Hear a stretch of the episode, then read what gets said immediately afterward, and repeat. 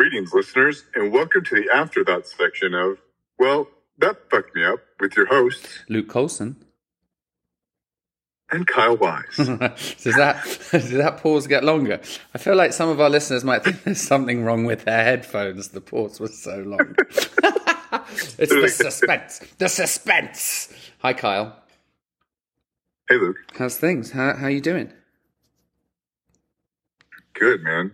Um, my daughter is officially smiling now. Oh, I love it when they do that. Burping and smiling and pooping, basically, right? 100%. Yeah. Well, I was, uh, we, were, we were wiping her. We were changing her diaper. We, I lifted up her legs to like, you, you know, just get Yeah. all under the fat rolls and stuff like that. and I pointed her butt to the wall, and she literally shit a stream Great. all in the wall. And I'm like, how did this become my life? That, that's what you get used to, and I'm sure our listeners will be love thanking you for that introduction to our afterthought section. But there's a, you know, per, per, I, well, I was joking. Like, there's the there's the shit and the we, and like the never ending, like changing the diaper, and then you. It's such a pain in the ass to change the diaper, and you put the little jumpsuit back on, and you button the thing up, and you fit just as you finish, they do it again.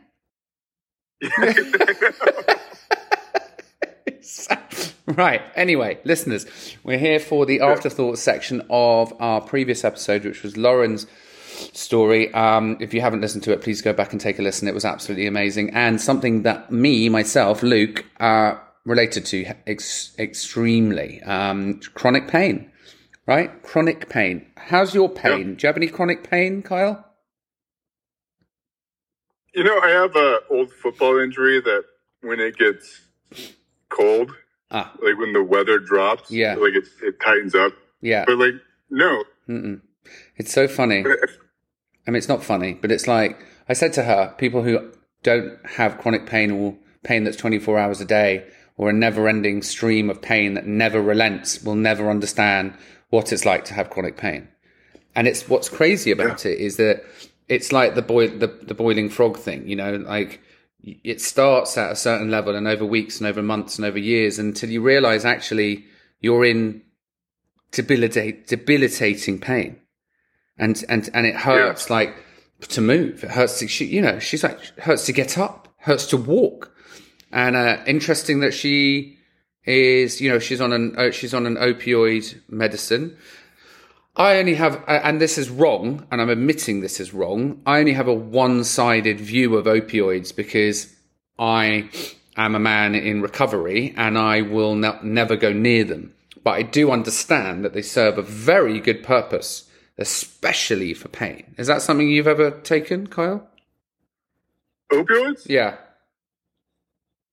Yeah, I mean that's that was like my downfall. It was like, Yeah. I Uh, like it in the. It's Vicodin. know, Yeah. So you took them for pain and then became addicted? well, I actually the the the football. I mean, I guess I was always an addict, but like the football injury really, Mm. I got prescribed oxy, Yeah. and I got to tell you, like, there's nothing like OxyContin. Yeah, I mean, I've seen the shows. I, I, I, I, look at the shows and I understand. I've seen there's a there's a dramatization and there's a documentary.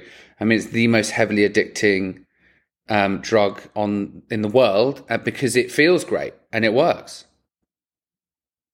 Yeah, I mean, just think like you're in pain, and then you're not, and Yeah, you feel good. yeah, and it's sort And of you probably feel better But and and without you, it. and you can function.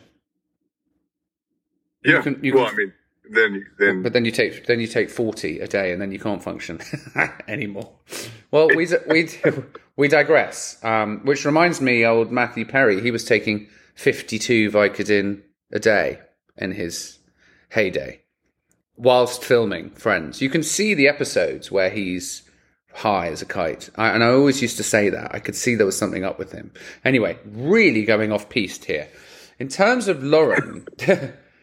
what was interesting was the physical pain came with depression, right? And it sounds like you probably can relate to that with a sports injury. Like, how does that feel if you are at the top of your game or heading to the top of your game or doing something you love and then suddenly you can't do that thing anymore. Isn't that horrific?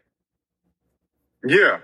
And, and, and I, I get the depression aspect a lot too, because you just will do anything to feel better. Uh. And I get like the depression part where you're like, like just getting out of bed feels like it's, it's so hard. Ugh.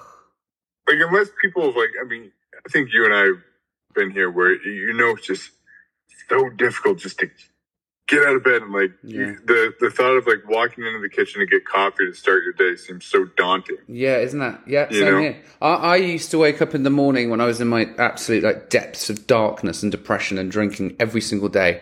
Waking up not only with the shakes and the hangover, but blackout, not being able to remember where I'd been, and then the realization that I had 46 minutes to get my shit together and get to work. And the, the, the adrenaline that would pump through my body of this, like, the same adrenaline that I remember of like just before you being hit by a car or something. It was terror. It was a panic attack that would just take over my entire body every morning of my life for about 10 years. Yeah. Isn't that fucking crazy? So good on Lauren for, you know, I, I, it, it was amazing when you were just talking about your daughter, weren't you? And she said it, she looked at her daughter, her daughter was five years old and she'd been in bed, she, Lauren had been in bed for two years more or less. And she said, I got a choice here. I've got a choice. And I got goosebumps when she said that because I'm like, fuck, you know, you can, you can die lying in bed or you can get your shit together. Like easier said than done, but that was where the inspiration came from for me in that episode. Yeah. When I got a little like teary eyed just because like I know I know your boys and I love them to death and mm and you were talking about like chucking him in the pool, right? Yeah. And then like you had to talk with him and be yeah. like, I mean that. Yeah. Sure, the physical pain like that probably I felt like might have hurt worse than. Yeah. Yeah, you but know? you know, talk about gratitude lists, right? This is a great afterthought section, by the way. Talk about gratitude lists. I look at my kids when they're sat here on the sofa watching TV with me, or we're chucking a basketballer out, like we got this little indoor basketball, and I'm like, they're here, they're with me.